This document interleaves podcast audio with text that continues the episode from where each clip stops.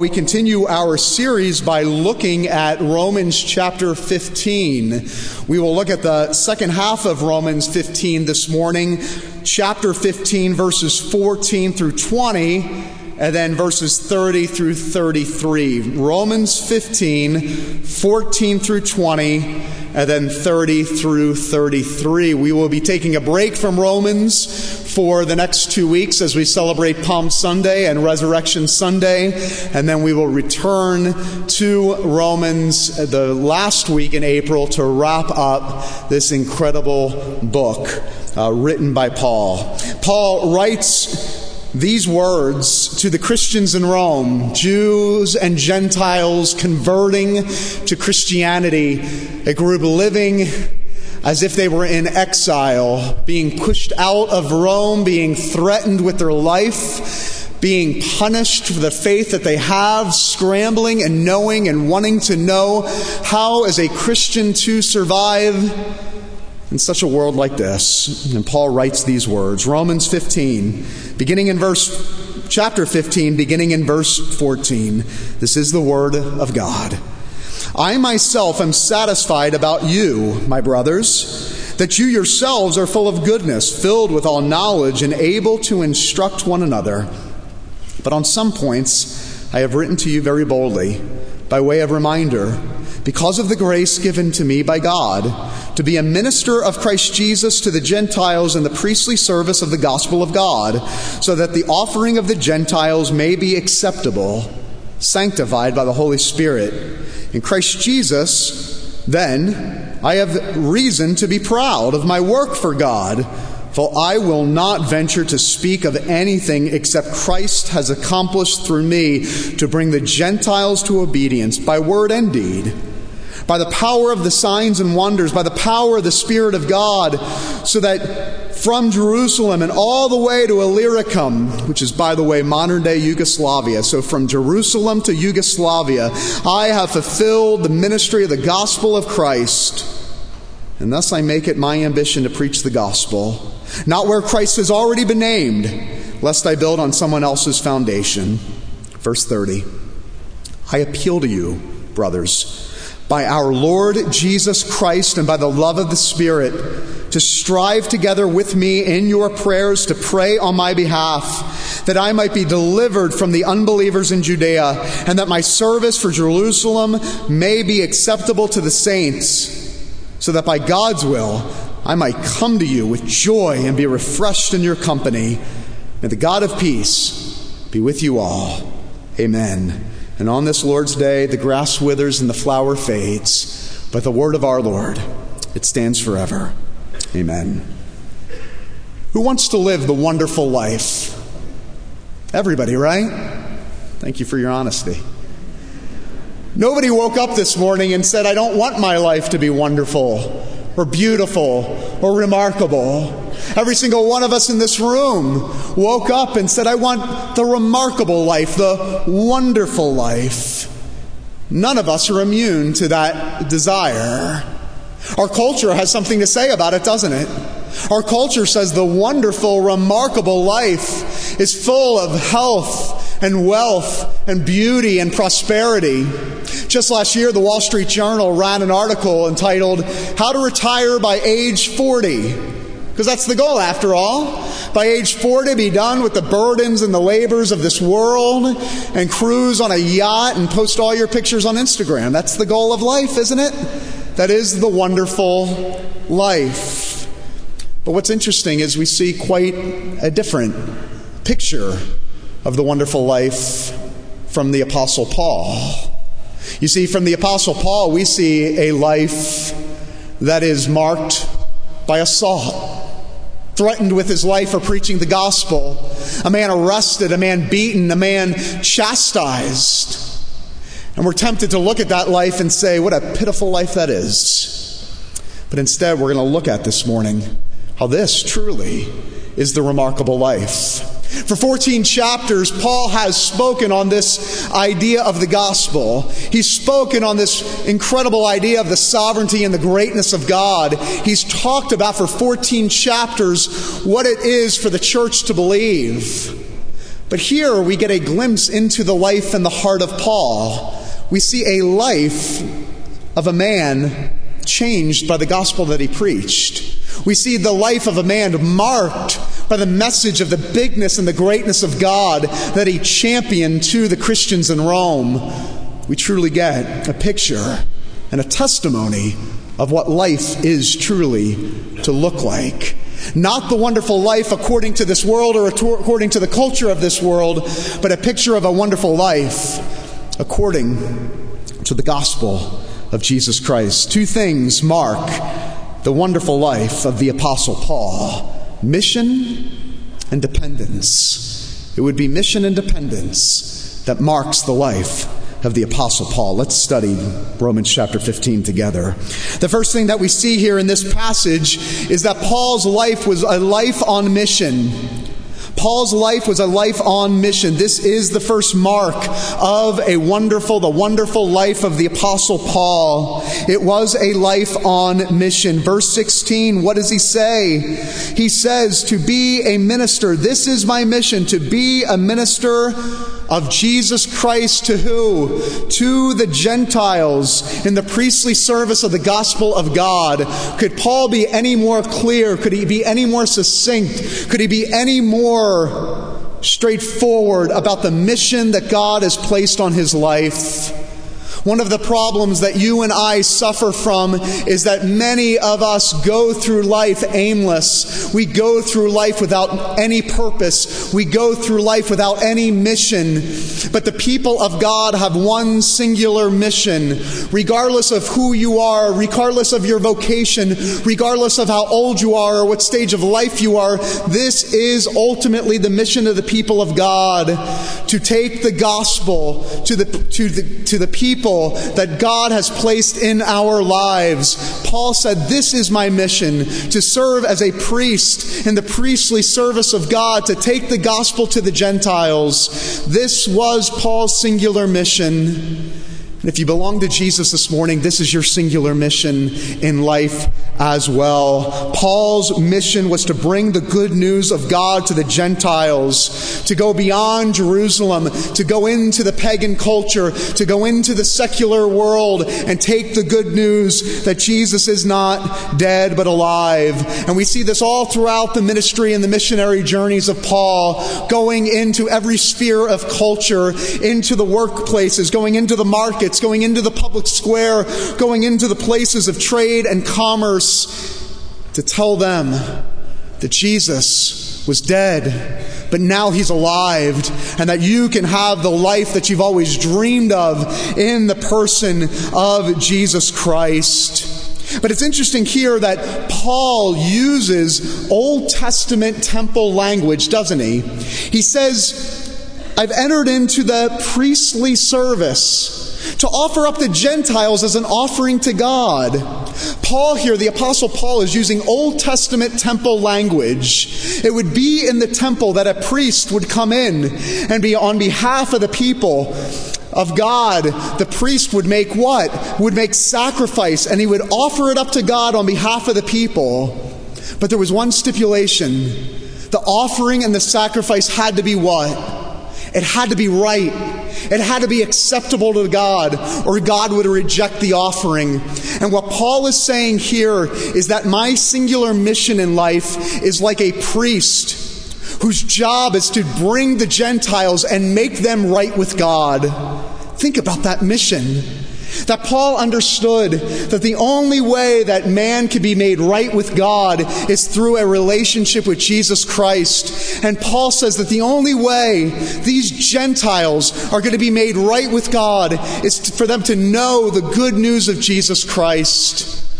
Oh, if we would see that as our mission, that every single person we come in contact with, that we would see them as an offering, that it is our calling to one day present them before God, that they would be made right and acceptable to God in light of the gospel of Jesus Christ that parents and grandparents, that we would see this mission in our lives and in our homes, that we would not offer up our children and say, God, my child is acceptable to you because they made the travel baseball team. but God, my children would be made right with you and would be made acceptable to you because of the good news of Jesus Christ. Oh, would we see that as our mission? That our children and our grandchildren, our spouses and our neighbors and our family and every single person we come in contact with every single day, that there would be one singular message that one day they will have to stand before God and that the only way that God will let them into heaven, the only way that they will be made right with God is through a relationship with Jesus Christ. And God has put me here on this earth and kept me on this earth to share that good news so that they would be made right with God. This is the message and the mission of Paul. You see, Paul understood what motivated him was that God has sent his son down, Jesus, to be a sacrifice for us. And that in, in light of that, we now can sacrifice our lives for God in the mission of God. You see, the problem with the North American church is this that we get saved, we hear the gospel, but it doesn't make any difference in our lives. You see, for Paul, the gospel that he preached made him focus less on himself and more on others. It made him what we call outward facing instead of inward facing. But this is the tragedy in the North American church. You see, we hear the gospel, we're saved by the gospel, and we come to church every Sunday and we go, didn't like that song. The coffee, little weak. I had a park on 22nd Avenue and walk through the grass. They don't have the programs I like at that church. The Bible study meets on the wrong night of the week. And the list goes on and on and on. And I want to ask us this morning where did we get the impression this was all about us? Where did we get the impression that this whole thing revolves around us? But instead, maybe, just maybe, God didn't save you for your glory, but God saved you for His glory. God didn't save you for your mission, God saved you for His mission. This is a life transformed by the gospel. Less about me and more about God. Less inward facing, more outward facing. Not only preached a gospel centered message, but he lived it as well. Live a life on mission. This was one of the great markers of the wonderful life of the Apostle Paul. But we also see here not only the Apostle Paul's life being a life on mission, but we see a, it as a life dependent upon God. This was a man dependent solely on God himself. In verses 18 and 19, what does Paul say? For I will not venture to speak of anything except Jesus Christ. You see, this was a man that had every right to announce his accolades, to announce his credentials, to announce where he had been, to announce his missionary journeys, to announce how much he had been suffering for the cause of God and for the cause of Jesus Christ. But he says, I will talk about nothing except for Jesus Christ. You see, it was not Paul's power or strength or self reliance, but it was his utter dependence upon God that marked the wonderful, remarkable life of the Apostle Paul. But it's consistent, isn't it? It's consistent with this Paul that one book later in 1 Corinthians we read this. The same Paul says in 1 Corinthians chapter 1 For consider your calling, brothers. Not many of you were wise according to the worldly standards, not many of you were powerful, not many of you were noble of birth, but God chose what is foolish to shame the wise. This is how God works. This is how God moves. He calls weak, incompetent people to be the wisdom of God to shame the world so that none of us could claim by our own power, by our own might, by our own strength, but in our lives we could only claim there is one power working in us, and it is the very power of God. It's interesting how history speaks of the Apostle Paul. The history describes the Apostle Paul as short, bow legged, bald, and nearly blind. Kind of think of a apostolic Danny DeVito of sorts. But it begs the question how did this guy, how did Paul take the world by storm? How was Paul used as a catalyst to begin a movement that would one day topple the Roman Empire? It's found right here. Utter dependence upon the grace and the glory and the strength of God. He understood that it was the work and the strength of the power of God alone that would be his strength in the midst of his weakness. Utterly dependent upon God. In the NBA, every year, like other sports, they have their annual tradition of inducting former players into the Hall of Fame. And one year, David Robinson and Michael Jordan, arguably two of the greatest basketball players to ever play the game, were inducted into the Hall of Fame. And they gave both David Robinson and Michael Jordan an opportunity to deliver remarks and to deliver a speech.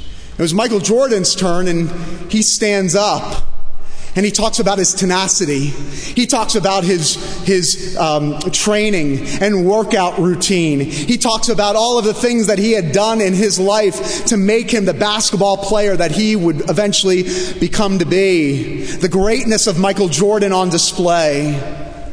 But then David Robinson gets up and, in utter humility, talks nothing but Jesus.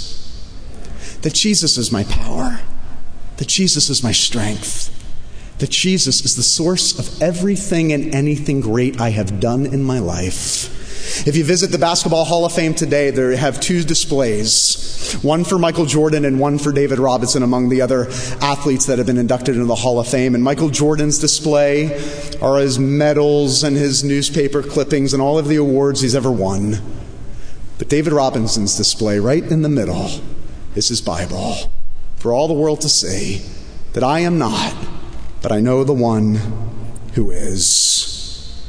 Listen to me.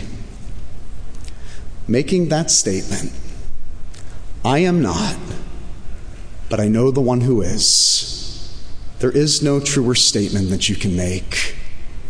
If you are here this morning and you are feeling inadequate, you are feeling inadequate as a mom, you are feeling inadequate as a dad, you are feeling inadequate as a husband and inadequate as a wife, feeling inadequate as a man and feeling inadequate as a woman.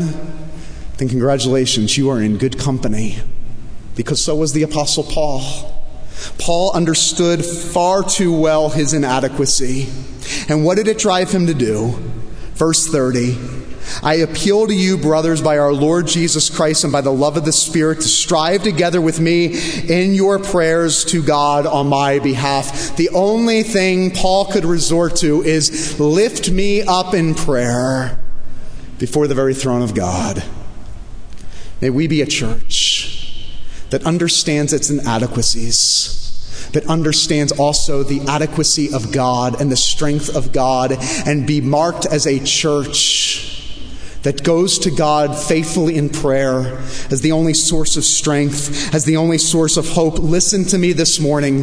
If God so chooses to use this church moving forward to bring revival to this city and to this region, and by God's grace to the world, it will only be because of our utter dependence upon God. If God so chooses to use this church to bring revival to this city and to this region and ultimately by His grace to the world, it will only be because of our utter dependence upon God. God, your power in me, your strength on display in my life. The second, past, the second week, as pastor of this church, I was standing in the narthex following the service, and there was a woman in our church that made a beeline to me.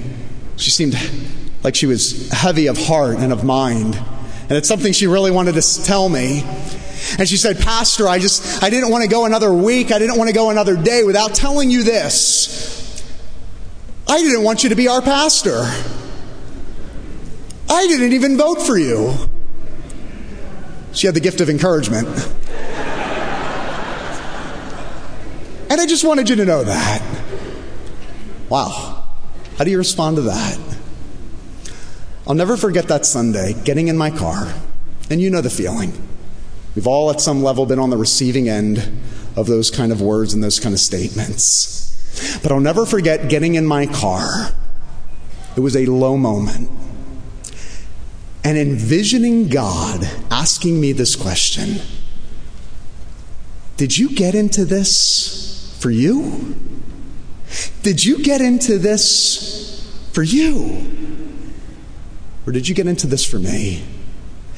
Rob, is all of this for you? Are you doing all this for me? Perfect submission. All is at rest. I and my Savior and happy and blessed. God speaks to us through the cross and says, you're longing for affirmation, and you're longing for approval, and you're longing for hope, and you're longing for assurance comes from nowhere else and from no place else other than me. I am the source of your strength. I am the source of your hope. I am the source of your assurance. I am the source of your approval. I am the source of your affirmation, period. Who wants a wonderful life? The truth is this it is found on no place under the sun. It is not found when your life settles down. It is not found when you get your dream job. It is not found when you have kids or when one day you get rid of your kids. It is not found one day when you retire. The truth is this if you have not found it now, you will never find it except at the foot of the cross. There is only one place to find the wonderful life. Jesus says that I give you life. That I come that you might have life and have it to the full. I come that you might have life and have it more abundantly. That Jesus gives us life and that fulfillment of life, that full life, that abundant life does not begin when you die, but it begins the moment you enter into a relationship with Jesus Christ. There is no place to find the very thing that your heart longs for except for the good news of Jesus Christ. Paul ends his life eventually making his way to Rome, but in chains, eventually to be executed. And by our world standards, you would say, What a tragedy! What a tragic life. I beg to differ. I look at the life and the ministry of Paul, and 2,000 years later, I think we all can agree that is truly a wonderful life.